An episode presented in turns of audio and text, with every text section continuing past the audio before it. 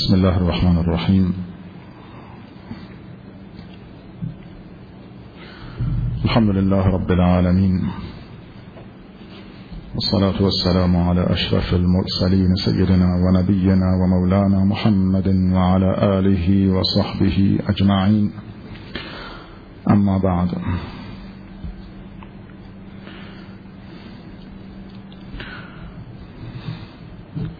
از نصوص سریح قرآن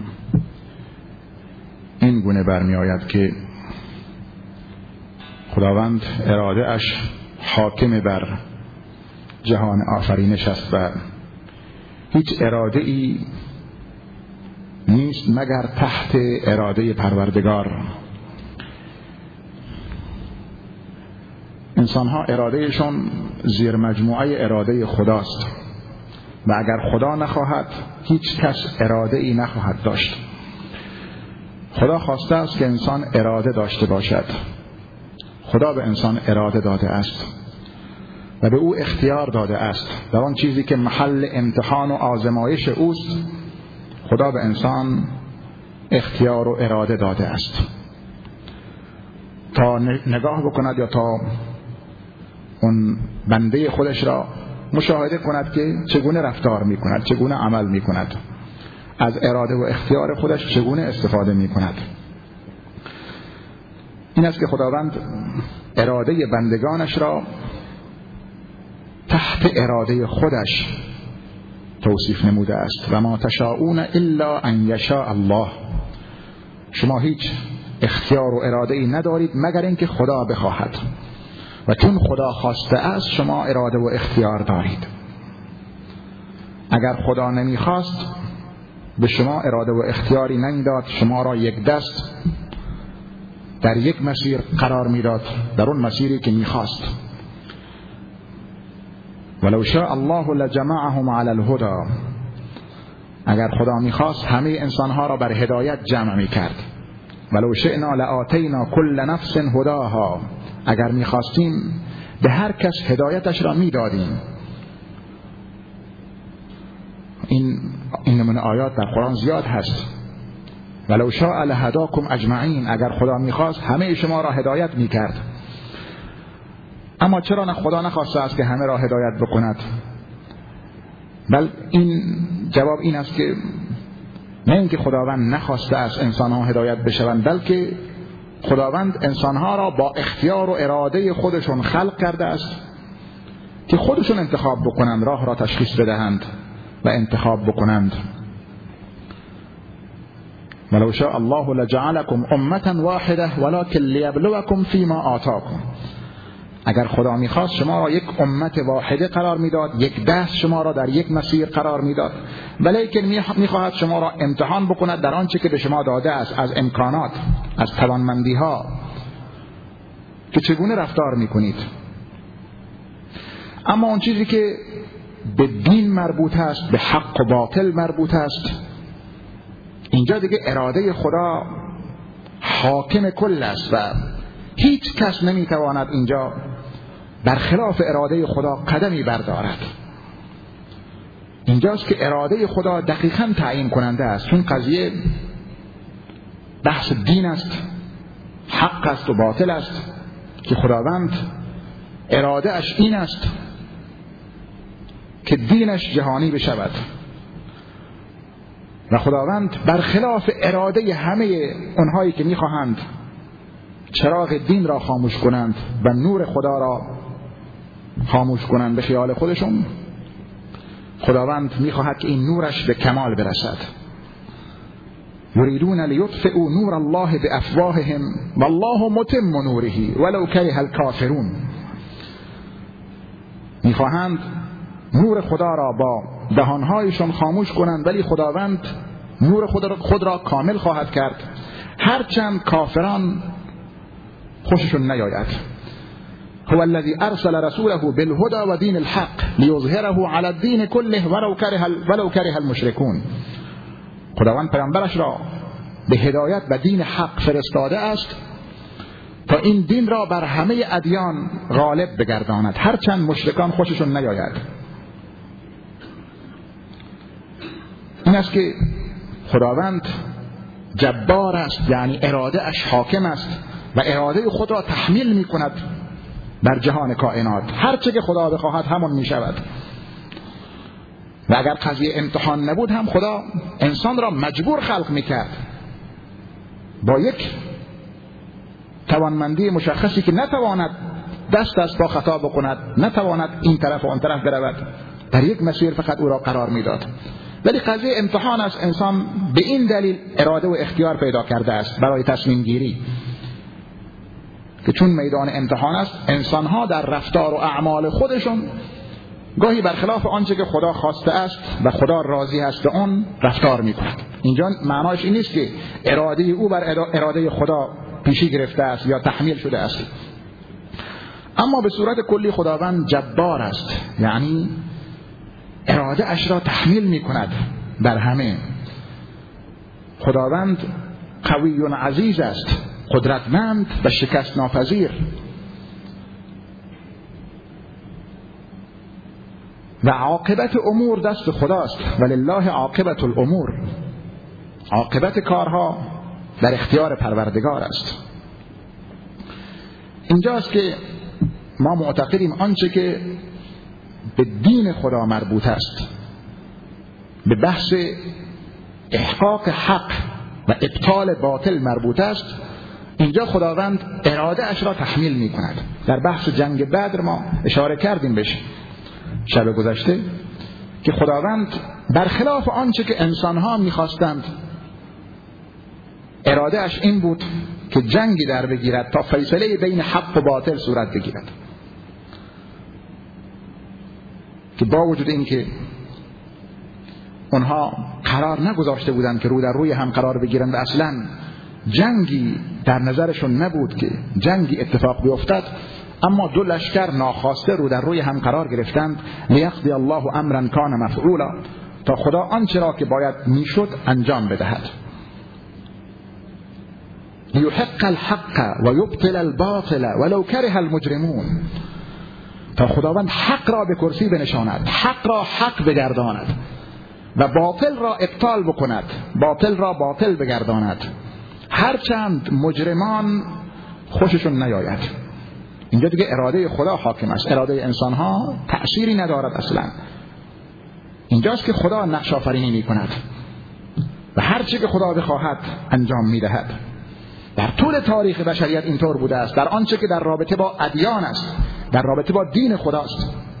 در تاریخ پیامبران گذشته و ادیان آسمانی شما مطالعه بفرمایید.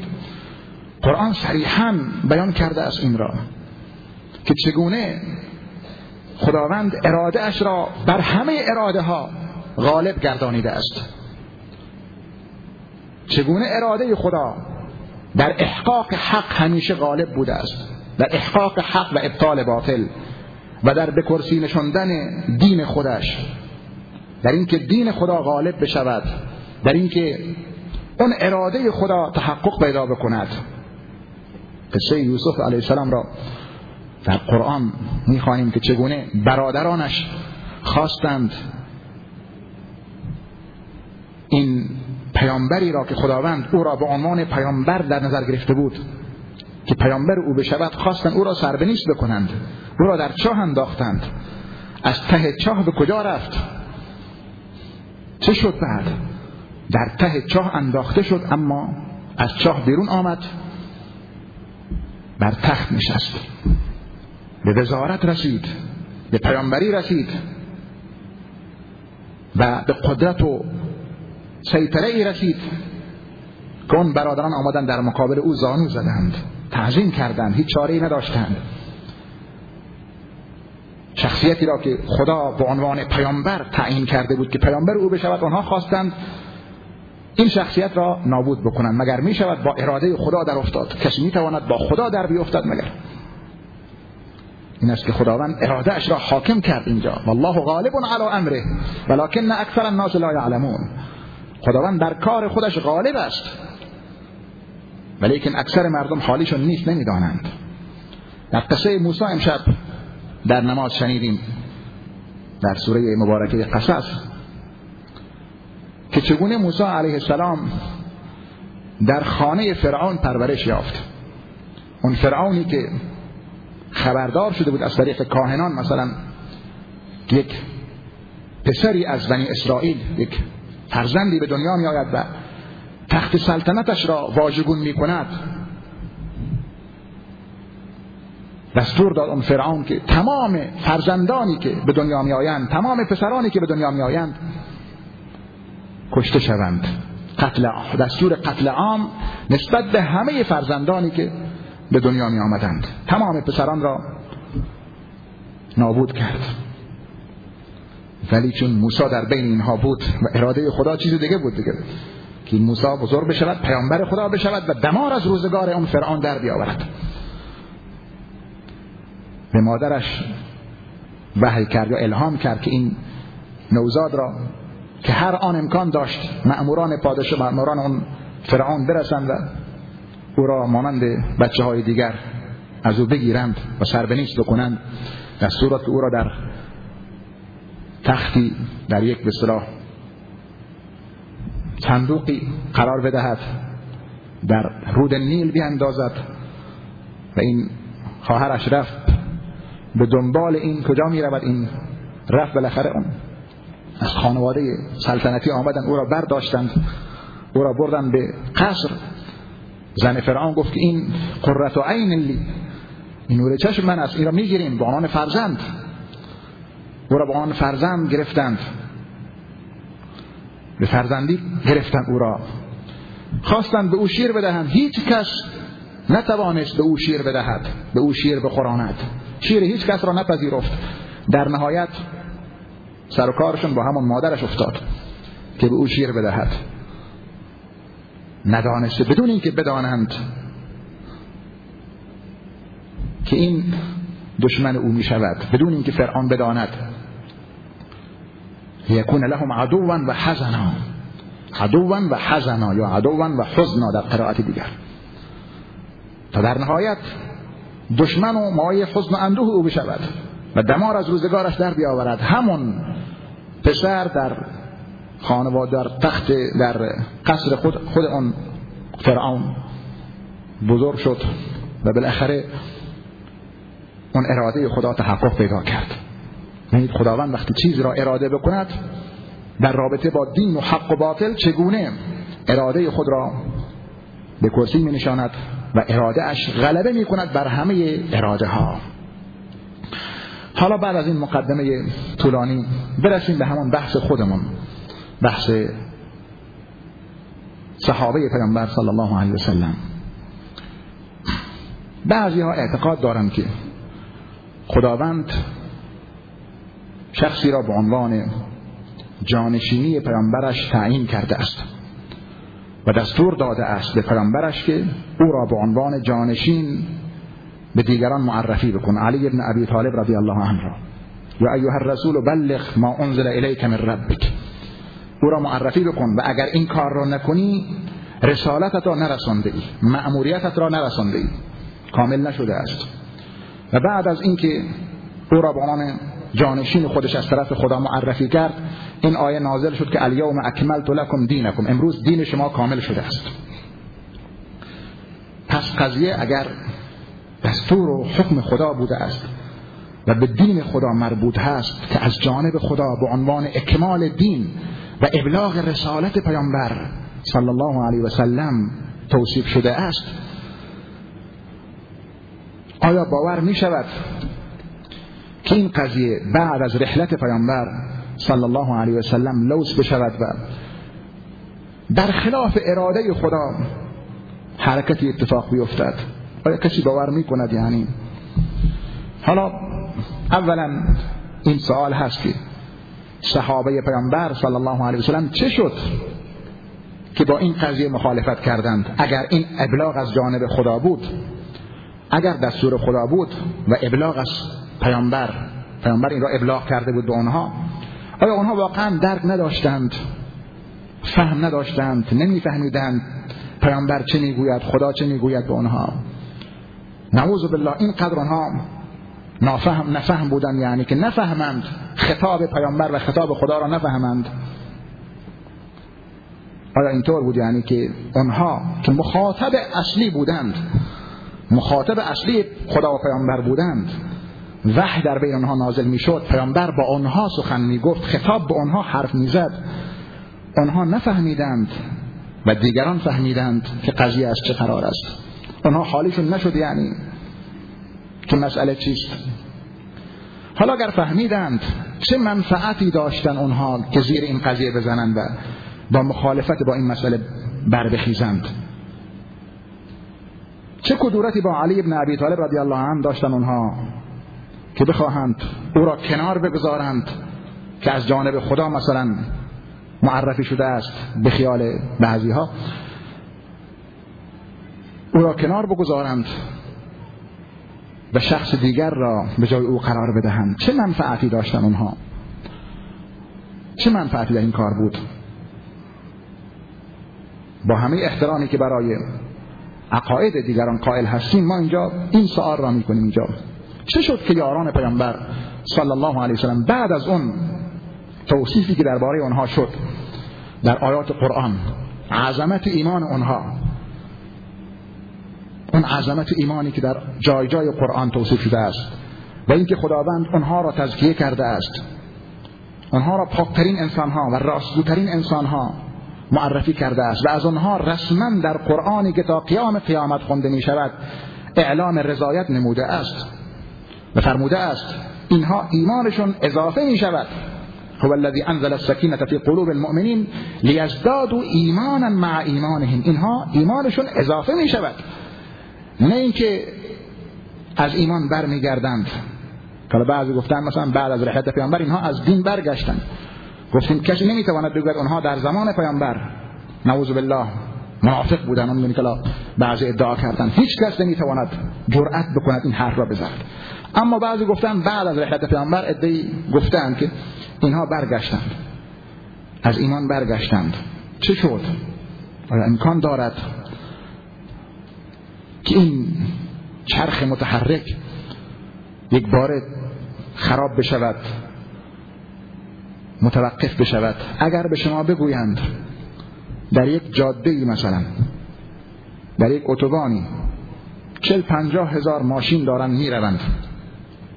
یک بار این چل پنجاه هزار ماشین کل این چل پنجاه هزار تا ماشین غیر از ده پانزه تا همه خراب شدند. بگیم مثلا که حالا کمتر از این حتی.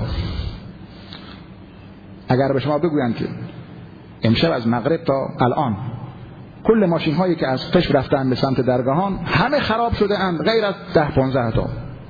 شما باور می‌کنید اصلا؟ چه شده است؟ ماشینی که دارد می‌رود یک بار خراب بشود. کسی باور می‌کند صحابه پیامبر صلی الله علیه وسلم که این گونه داشتند. پیش می‌رفتند.